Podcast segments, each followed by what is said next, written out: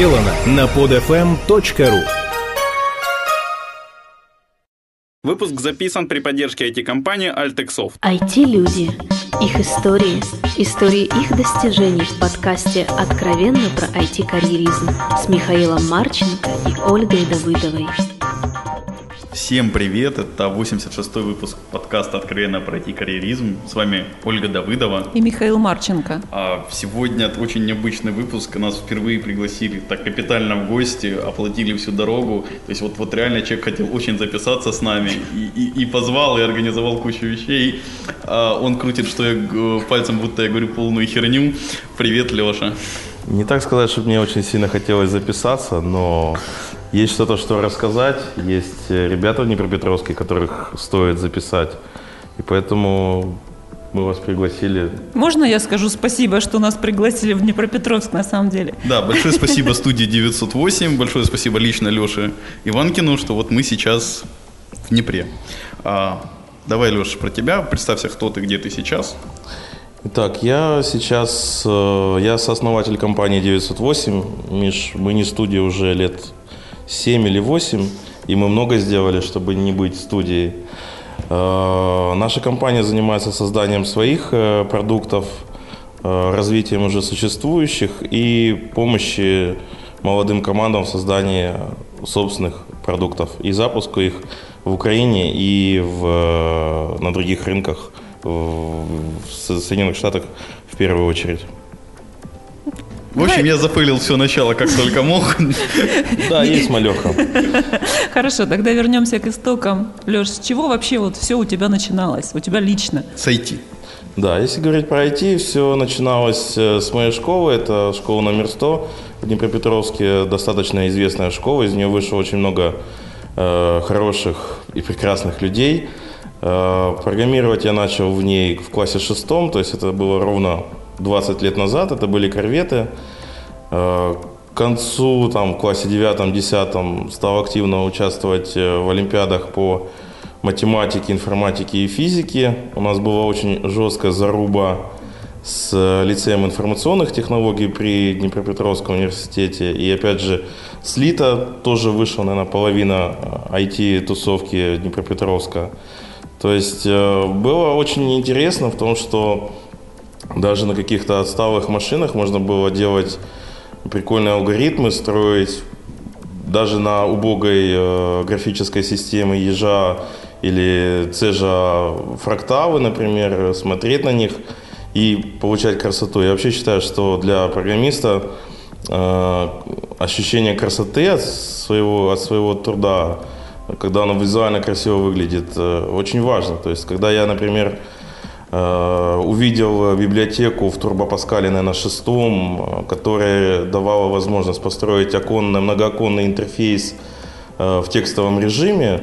Это настолько изменило, ну, настолько на меня повлияло. Я там всю ночь, помню, неделю сидел и делал эти интерфейсы, в которых можно было наконец-то приятно работать и подобное. Потом я ощутил, когда Хорсов нам нарисовал дизайн для Э, нашей первой CMS, собственно, она была единственная, мы назвали ее WebOffice.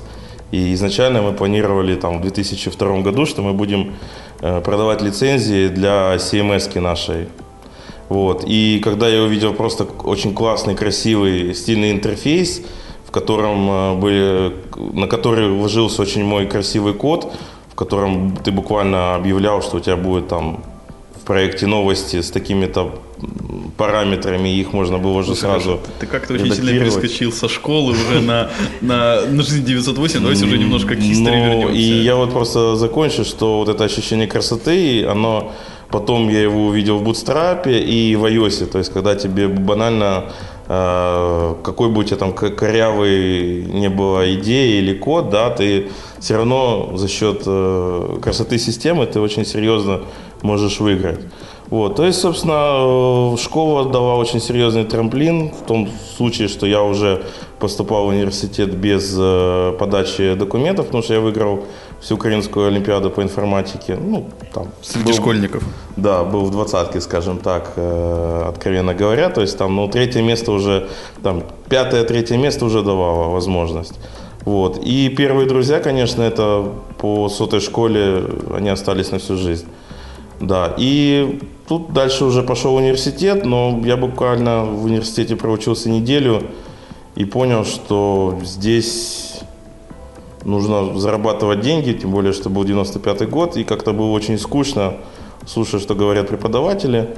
Через неделю я, я пошел по фирмам, и через неделю я уже немножко автоматизировал э, работу одной компании, и к концу сентября я получил первые деньги. Погоди, то есть ты, получается, вот в 95-м нашел компанию в Днепре, это не айтишная компания была? Нет. В которых ну, нужно было что-то автоматизировать, Да. и ты вот то, что ты в школе выучил по Паскалю, Да-да-да, я это использовал. э, Тут, тут же купил уже книжку по Fox Pro, потому что э, можно было сразу делать нормальные интерфейсы для работы с базами данных. И весь смысл в том, что я пом- запомнил на всю жизнь, что я 29 сентября на первые заработанные в IT деньги повел девушку в кабак. Не в кафе. Это в 95-м ли- это были лихие 90-е, мы выживали как могли, это был кабак.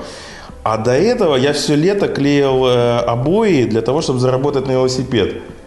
И вот этот вот какой-то... э, я понял, что физическим трудом мне уже дальше будет в жизни тяжело заниматься, а IT-сфера меня очень э, привлекает, не говоря о том, что я реально видел, что компания получила э, пользу от того, что я для нее сделал.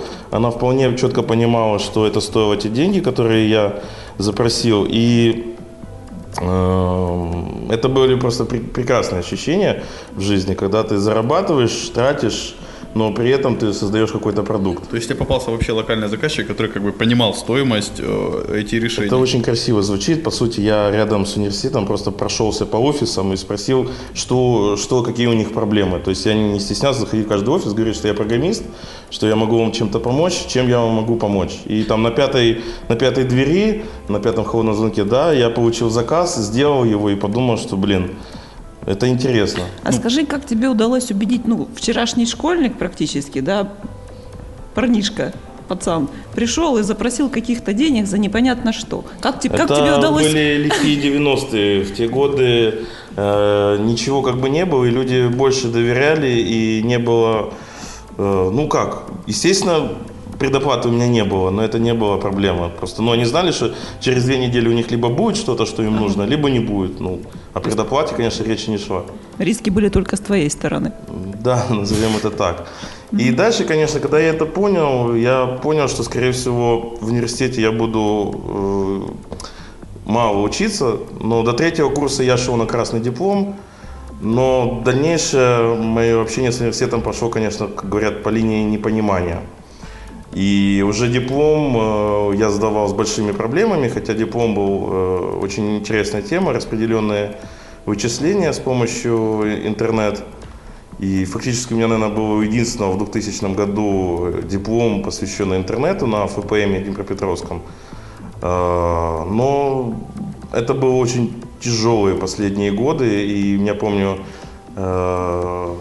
очень тяжелое психологическое со- состояние, и то есть, ну, когда ты 12 часов поработал на работе, потом тебе там 3 часа, в- 2 часа в университете, и ты понимаешь, что все катится очень э, в страшные вещи, но потом все, все получилось, все сдалось, и А зачем ты доучивался? То есть ты понял, что можно зарабатывать деньги, собственно, и не имея диплома? Да, это вот э, казалось бы, что уже на третьем курсе можно было все бросать, но почему-то хотелось, во-первых, это был челлендж, да, два раза ходить в год в университет и все-таки продолжать э, получать высшее образование, а во-вторых, ну как-то, да, действительно, где-то я со стереотипами еще в те времена жил э, в советской эпохе, в котором там высшее образование какое-то имело смысл.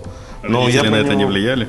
Что? Родители на это не влияли? Ну, родители, в принципе, да, попросили, что за- закончи, а там делай все, что хочешь. Э, Ну, я же говорю, то есть два раза в год сходить это в универ и потом прийти на экзамен, это была не самая большая проблема.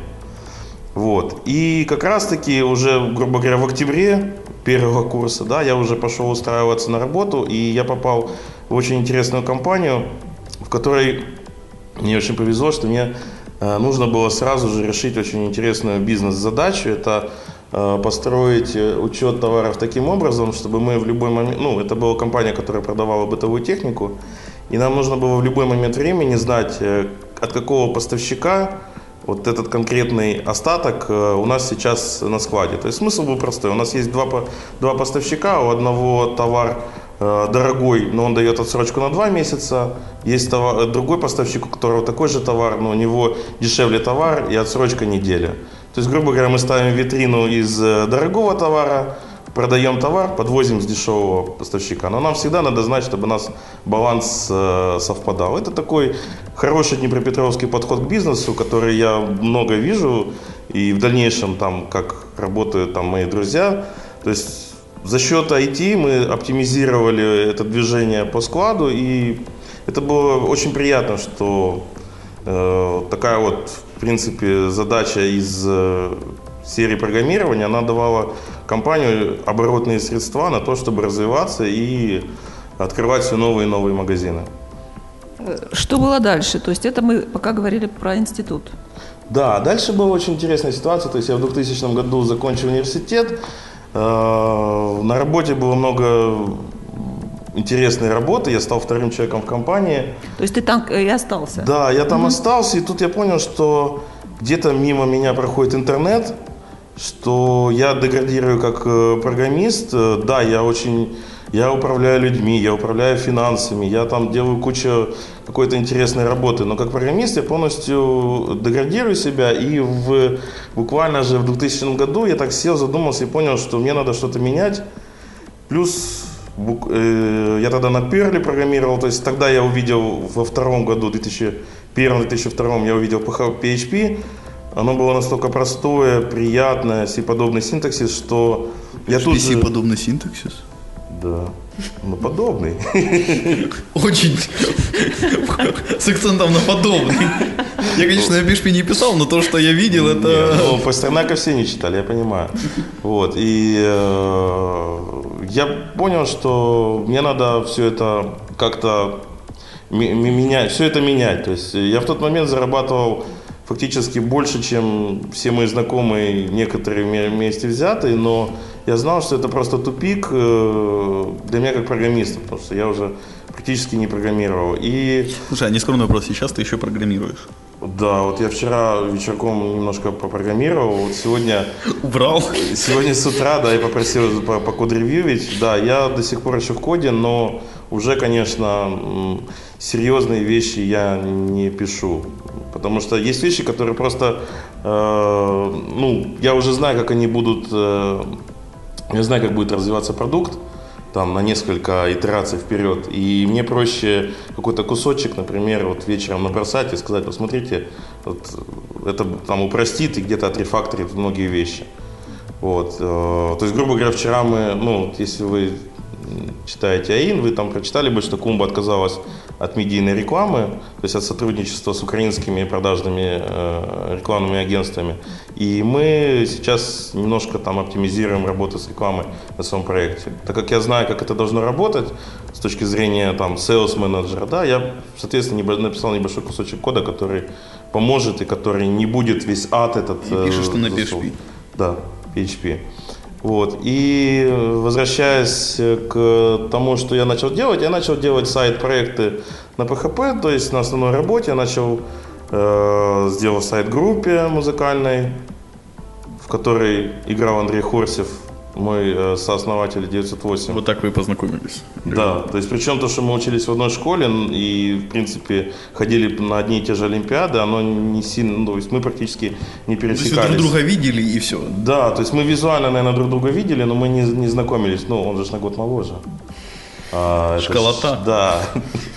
Вот. А так получилось, что именно как э, веб-дизайнер э, их рок-группы, я с ним познакомился, и мы стали э, общаться. Потом был бложек коллективный для Днепропетровска, и э, когда Хорсев сказал, так это же блог, а я тогда еще не знал слова блог, то есть это был 2002 то есть до, до Live Journal оставался буквально год, и то есть я начал что-то делать, начал программировать, э, начал э, программировать с базами данных. И э, в этот момент э, как раз Андрея э, уже э, стали появляться заказчики на веб-сайты, и мы решили э, еще с Сашей Куликовым открыть э, свой бизнес, то есть э, компанию, которая будет заниматься созданием веб-сайтов для заказчиков, но при этом мы считали, что нашим ключевой особенностью будет наша система администрирования сайта, которая, которую в дальнейшем мы будем продавать, то есть что у нас будет продукт.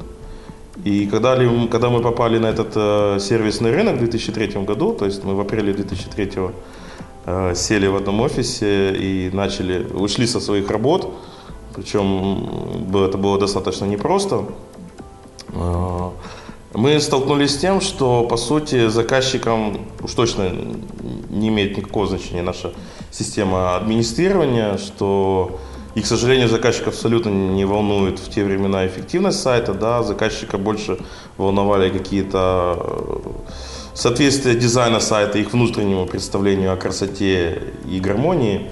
И на это мы достаточно потратили много времени в первые, в первые годы, но, к счастью, мы достаточно быстро э, стали делать сайты для крупных торговых марок, в которых уже э, было проще и делать им дизайн, так как у них были брендбуки и с одной стороны и более адекватные бренд-менеджеры с другой стороны. То есть на, на короче, дизайн у большой компании оказалось иногда э, согласовывать проще, чем у дизайн э, более маленькой компании. Вот. И, э, но в конце, вот это, в, это, в середине этого пути, там где-то в 2004-2005 году мы поняли, что кроме того, что наших заказчиков, по сути, не сильно интересует, э, и они не понимают, как просчитать эффективность, как бы мы им там не строили э, все эти э, отчеты и прочее. И мы стали задумываться на том, э, как это можно изменить. И с рядом заказчиков мы стали работать по такой модели, что мы стали строить на их базе, на базе их сайтов контентные проекты, в которых люди бы общались, обменивались, ну, например, музыкой.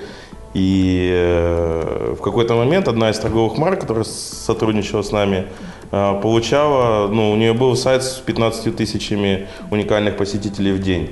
Это при том, что... И при этом она нам платила фиксированную сумму в месяц за то, что мы постоянно что-то дорабатывали.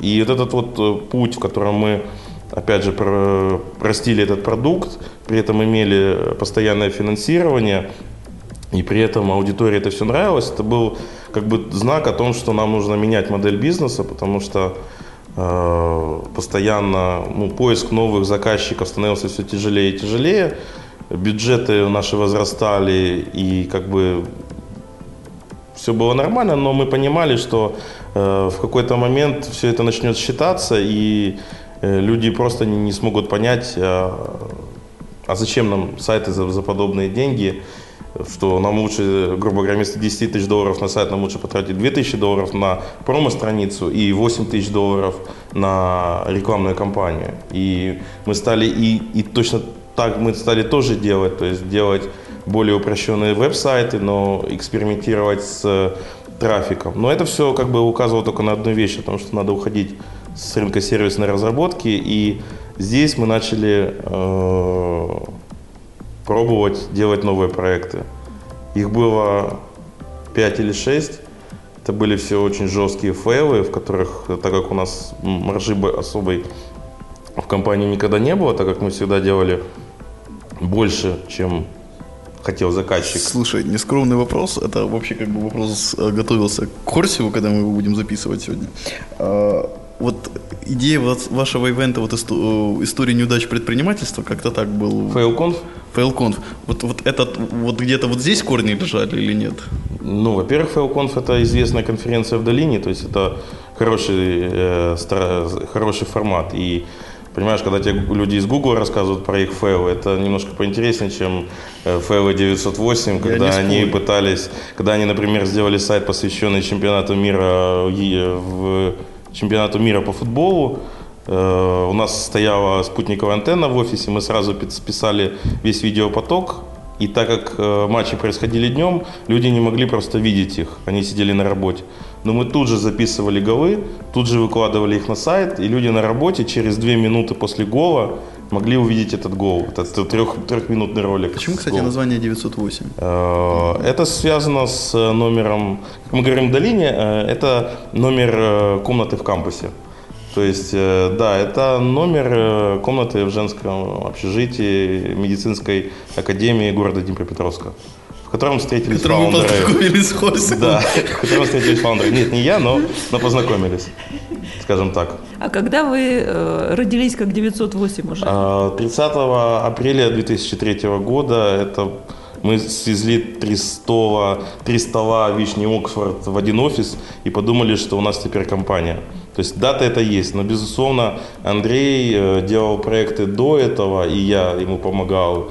То есть я думаю, что это все-таки 2001 год исторически. Но Вишню Оксфорд мы купили в апреле 2003 и свезли свои домашние компьютеры. Вот. И э, да, так вот я продолжу. То есть э, было много, было много попыток.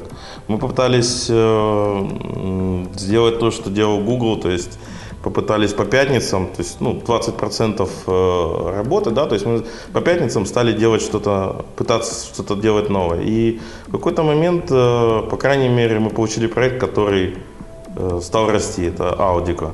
Я сейчас просто Оле объясню, она, если не знает, то в Гугле э, есть такая, была, кстати, традиция, они ее вроде закрыли, насколько я знаю сейчас, что каждую пятницу девелопер мог заниматься тем проектом, который ему интересен. 25, 20% рабочего времени. 20% я знаю это. Да. Ну, мало ли, я на всякий случай. Вот, там просто, ну, надо понимать особенность в том, что работа в Гугле, ты просто э, принимаешь какие-то, ну, в, в процессе разработки, да, ты берешь на себя какие-то обязательства.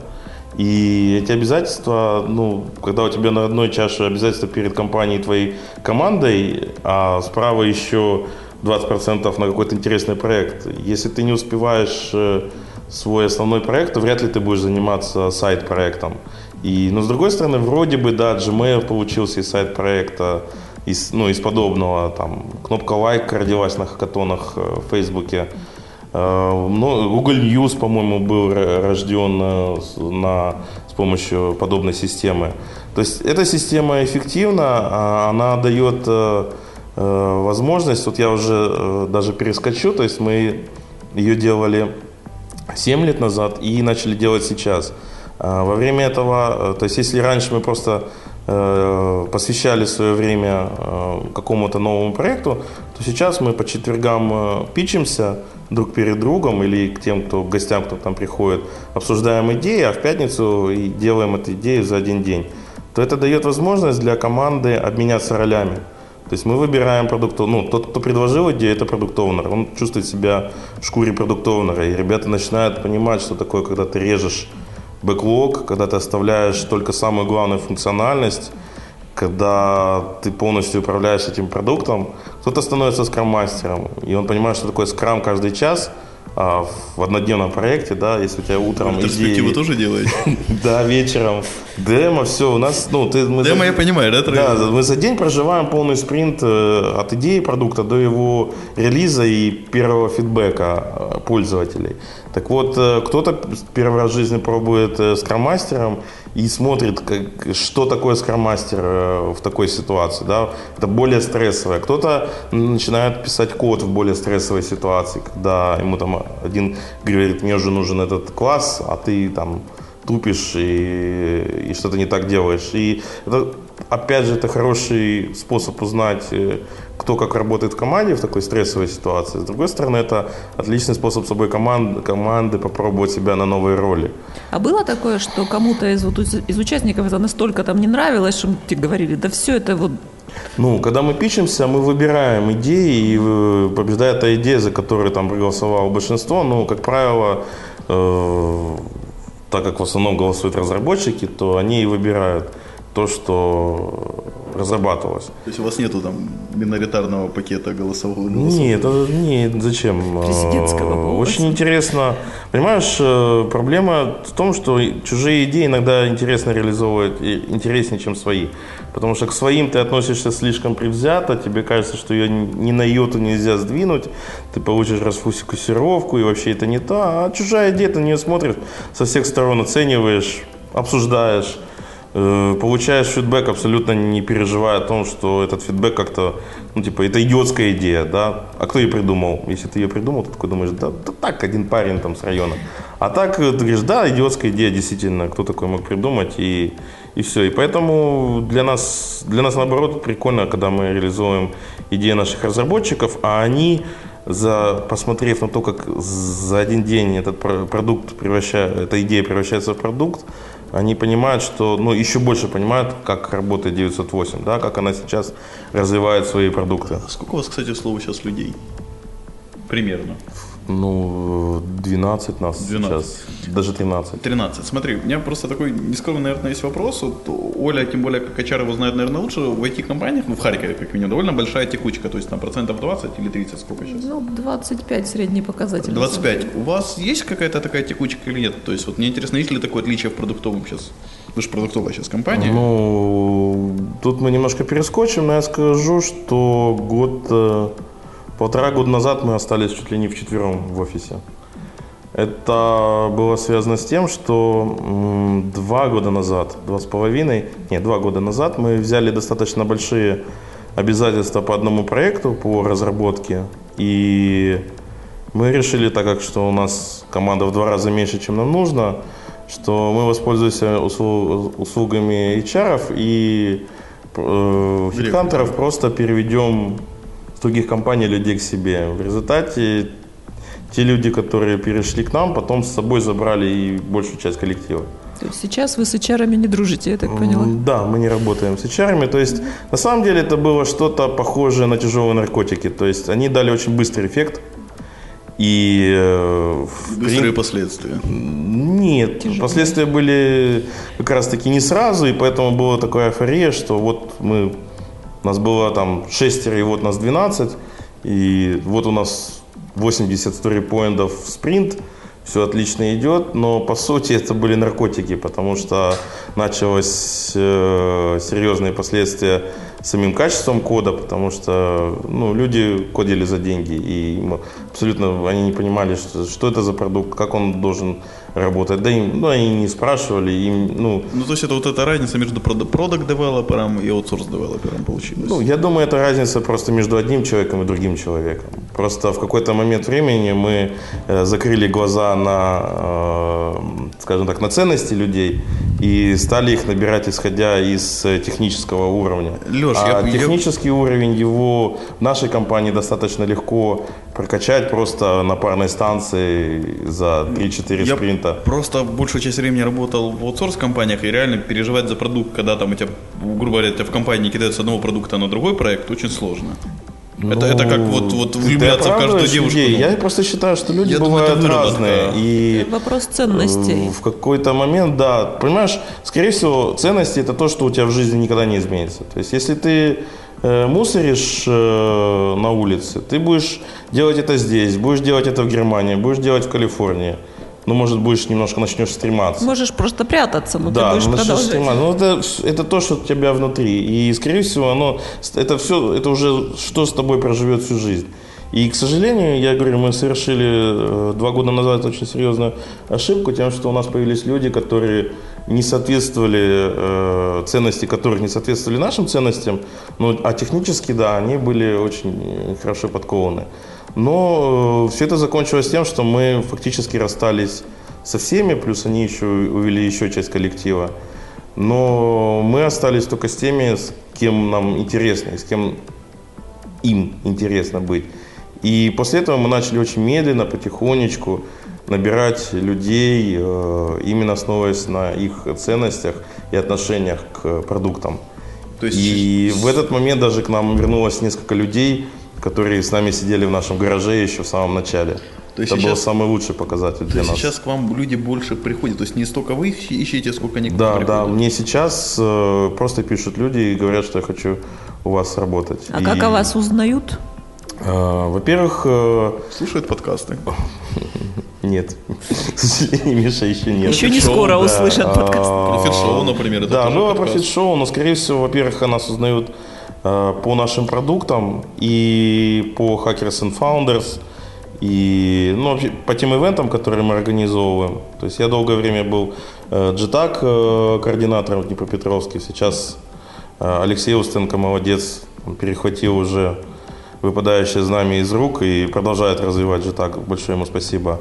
Э, безусловно, это ивенты и это продукты. И, скорее всего, это единственное, э, единственный способ э, как-то себе рассказать. И, ну, реально, да, у нас сейчас есть несколько людей, которые хотели бы у нас работать, но я, ну, пока думаем, как это сделать, стоит ли это делать, там, как, как расширять ком- команду дальше. Потому что мы все-таки за небольшую, небольшую компанию, за тем, чтобы мы лучше резали свои бэклоги, но делали маленькие циклы разработки и получали э, свои про- продукты.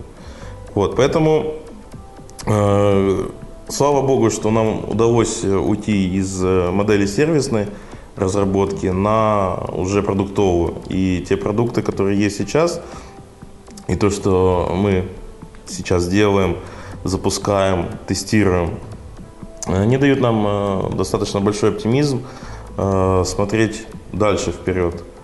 А когда вы полностью ушли из сервиса? Я думаю, это был э, восьмой-девятый год. Это был как раз кризис, и э, это на самом деле это все было уже внешне, нас это абсолютно уже не волновало, потому что в какой-то момент э, мы таким образом, то есть оптимизировали рекламу и работу нашего продукта одного, который дал неожиданно нам возможность не только оплачивать хостинг, а он почему-то, ну, он был достаточно затратный, то есть там в какой-то момент мы платили тысячу долларов в месяц и, и при этом абсолютно ничего не зарабатывали. И это было тяжело. И тут как-то все буквально за 3-4 месяца, оптимизировав конверсии ECPM, мы поняли, что все, все закончилось.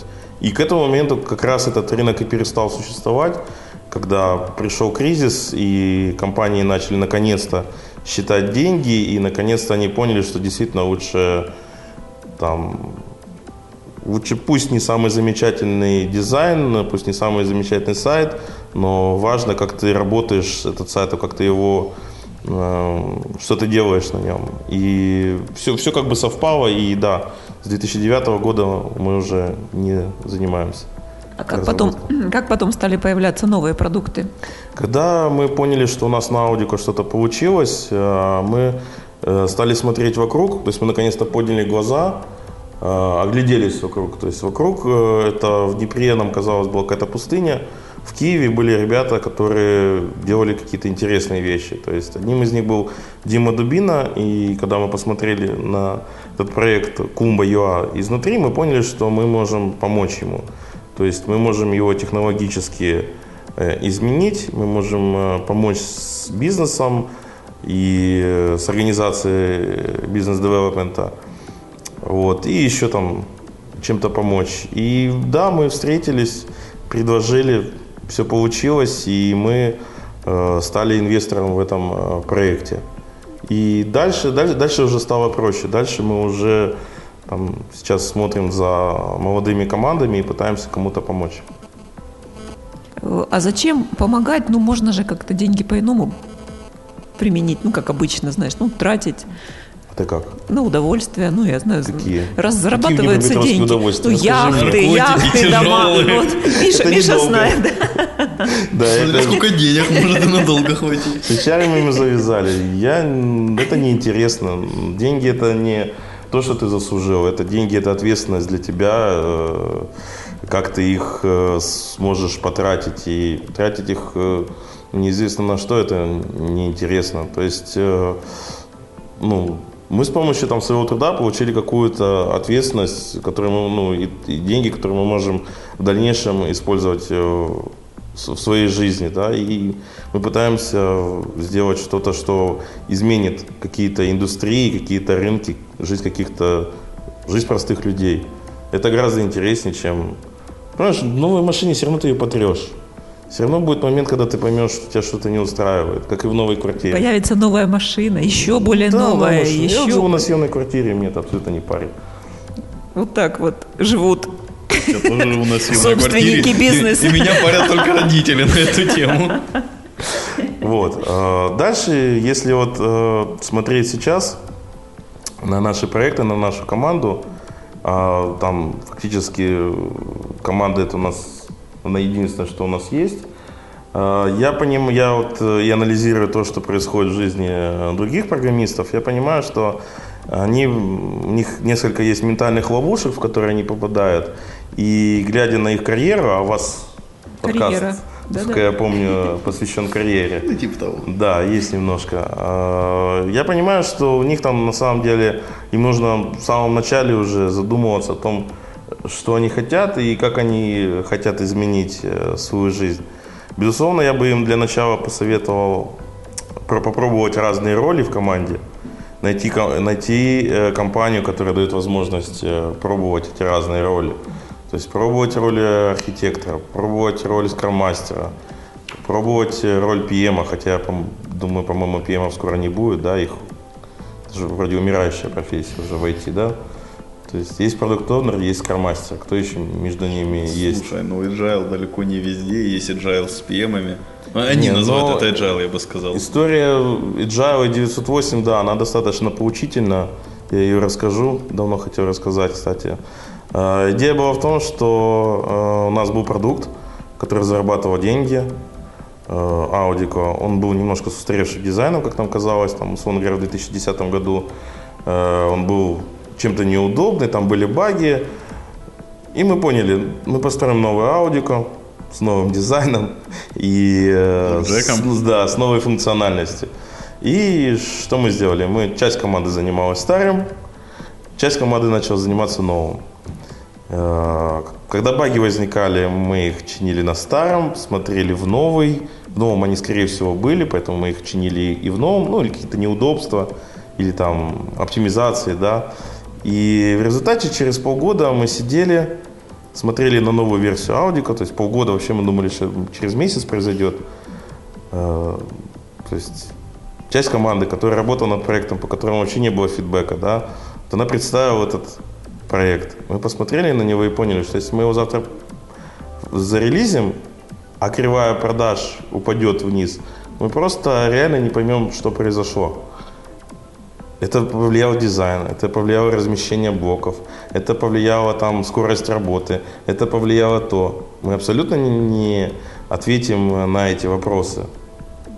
И в этот момент мы съездили э, на м, конференцию э, мобильной разработки в Украине. Она была первая и единственная. Э, Agile- э, Mobile Base Camp, по-моему, он назывался. Это Алеша или нет? Я не помню. Это было ну, три года назад, наверное, да? Ну, это с agile было связано? Не-не-не, это было с Это мобильной разработкой. чисто да. мобильной. Да, и Женя Солодовников, э, очень хороший девелопер, он сейчас в Голландии, он нам рассказал про то, как они используют Agile. То есть мы-то про него слышали, но он нам как бы изнутри рассказал. Мы приехали, подумали два часа, остановили полностью разработку в компании, взяли другой проект, на нем потренировать, потому что мы уже боялись, мы уже понимали, что тот проект, который приносит нам деньги, пусть он немного денег приносит, но мы понимаем, как его развивать, что на него сейчас пробовать какую-то новую еще форму работы, после того, как мы убили полгода, просто неизвестно на что. И демотивировали ту часть команды, которая занималась новой версией. Мы взяли другой проект. Мы про- прошли в нем э, все стадии, э, сделали 2-3 спринта, поняли что-то, что зачем нам это нужно. И после этого спокойно взяли старое аудико и спринт за спринтом допили, поменяли там все внутри, поменяли фреймворк, поменяли внешний дизайн, пом- поменяли модель монетизации. То есть для вас agile это было реально ближе к серебряной пуле? Я думаю, ну да, он, да, ну наверное. Ну, не идеально, понятно, Он что решил, да, все проблемы в какой-то момент. Э, Скорее всего, да. И проблема в том, что и поэтому мы, грубо говоря, по клубе мы именно этот experience и, и этот опыт и предложили. И именно он тоже помог клубе там за год поменять и технологическую платформу, и дизайн, и модели монетизации. То есть мы После каждого релиза смотрели на деньги, понимали на KPI, ну, а деньги улучшенные на KPI, который может быть. И понимали, мы в правильном направлении идем или не в правильном. И... По-моему, деньги это KPI для short terms. Вот ты сегодня вспоминал. Это для коротких проектов. Для долгих проектов не факт. То есть, получив много денег сейчас, ты можешь много потерять завтра в суде. Ну, это ты как-то философию слишком уж... И я не умею так абстрактно рассуждать. Э, ты ездил на Олимпиады по информатике, а я по философии. Да, у каждого продукта своя роль и свой, свой план развития, да, и, и в некоторых проектах действительно есть KPI, это количество э, регистрации, количество новых пользователей, а не деньги. Но это, но это нормально просто. Ты можешь иметь проект э, со 100 миллионами долларов оборота в год, а можешь иметь продукт со 100 миллионов Э, пользователями. Фактически это одно и то же. Оно рано или поздно конвертируется. Если ты уже до 100, дошел до такого количества пользователей, то ты сумеешь конвертировать Прости, их. Леш, я, наверное, немного потроллю, но когда у тебя есть данные 100 миллионов пользователей, ты их можешь сегодня загнать, продать базу там ФБР или еще кому-то, получить на этом 200 миллионов пользователей, а завтра судиться и, и скрываться. Мишу интересуют Миша, короткие деньги. о бизнесе, я даже не буду Нет, их комментировать. Я к тому, что если деньги, то можно деньги, если показать, ты можешь их быстро получить кучей способов, когда у тебя что-то есть. Но это не на долгосрочной перспективе. Есть люди, умеющие зарабатывать деньги, а есть люди, знающие, как надо зарабатывать. Вот, э, хорошо, то есть я продолжу про программистов. Э, и, э, конечно, им нужно понять, во-первых, есть у них возможность поменять роль, получить какую-то новую роль в команде. Потому что, ну, с другой стороны, есть люди, которые, ну, не надо заставлять программистов управлять другими людьми. Это разные типы психики должны быть, и разный опыт должен быть, и прочее.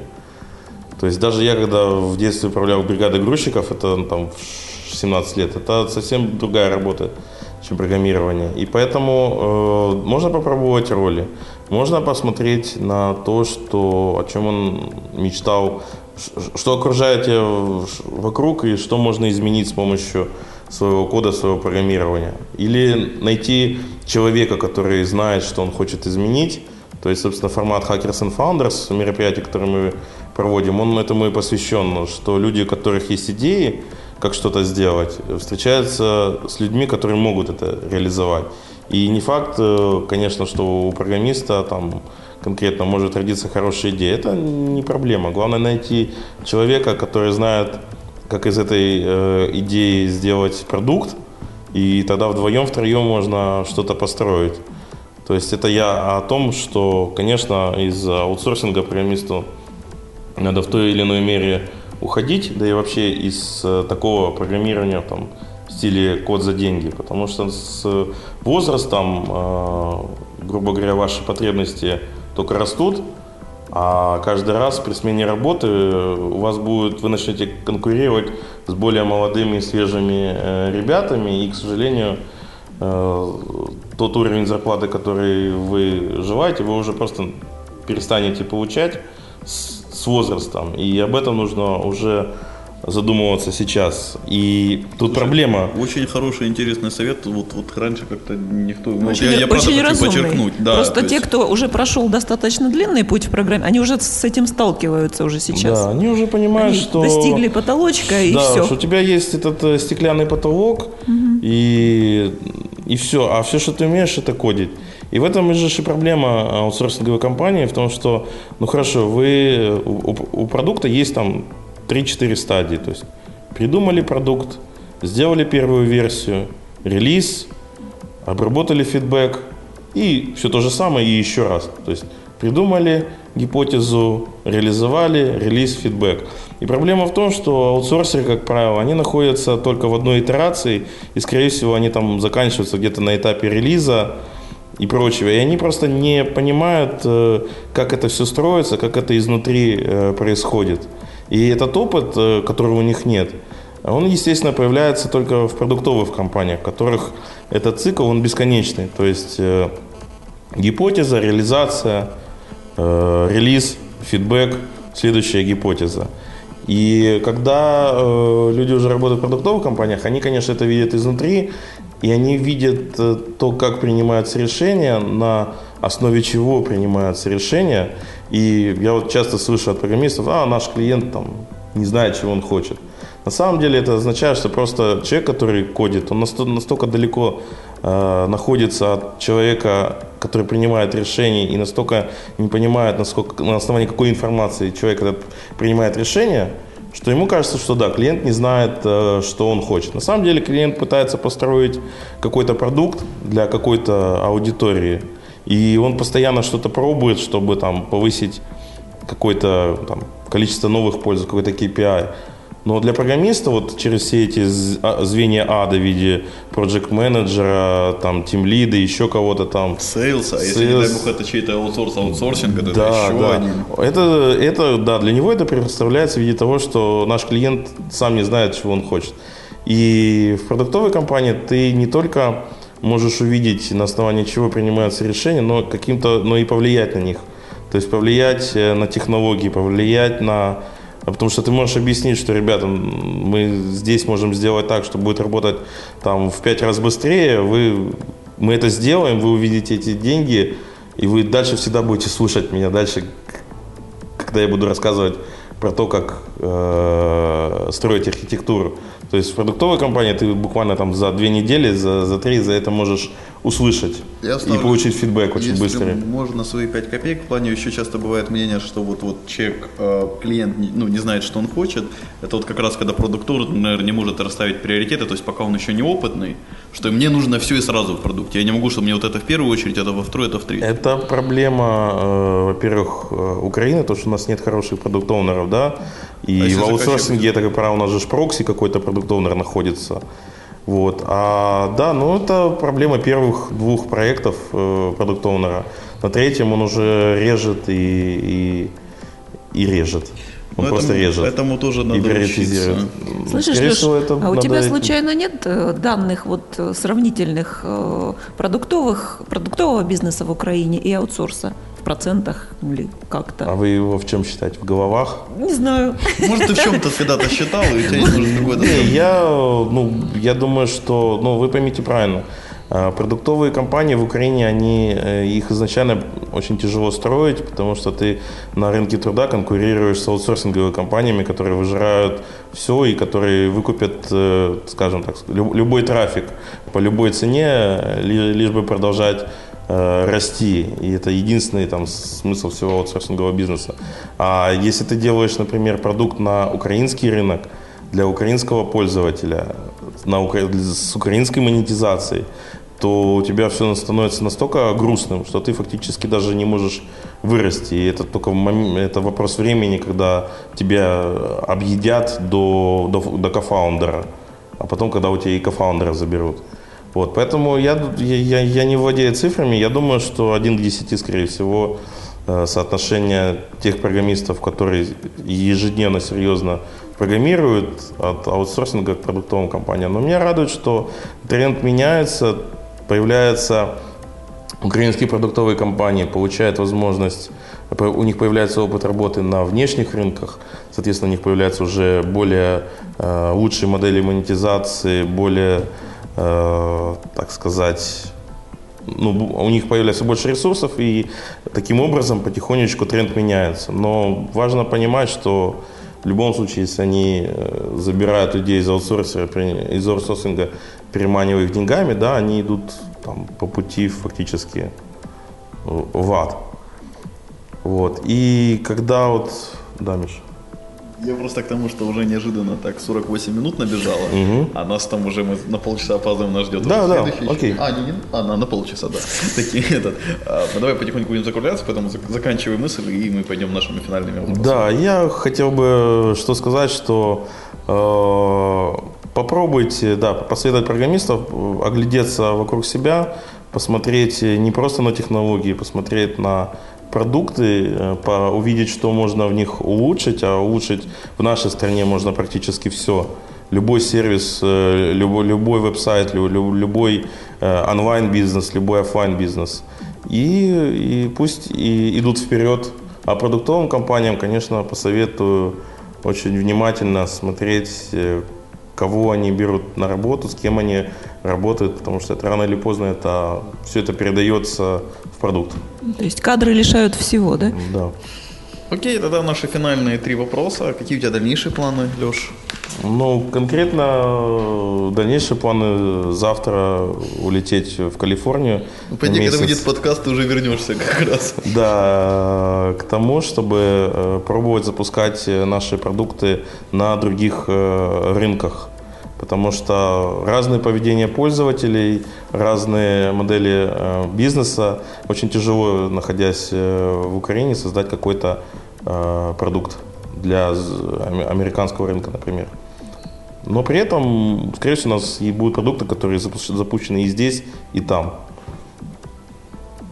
Следующее, как ты слушал наши подкасты, знаешь, посоветую две книжки нашим слушателям. Да, я вот вспомнил только «Таинственный остров», потому что эта книга посвящена тому, как, э, используя очень э, ограниченные ресурсы, э, делать практически все, что угодно.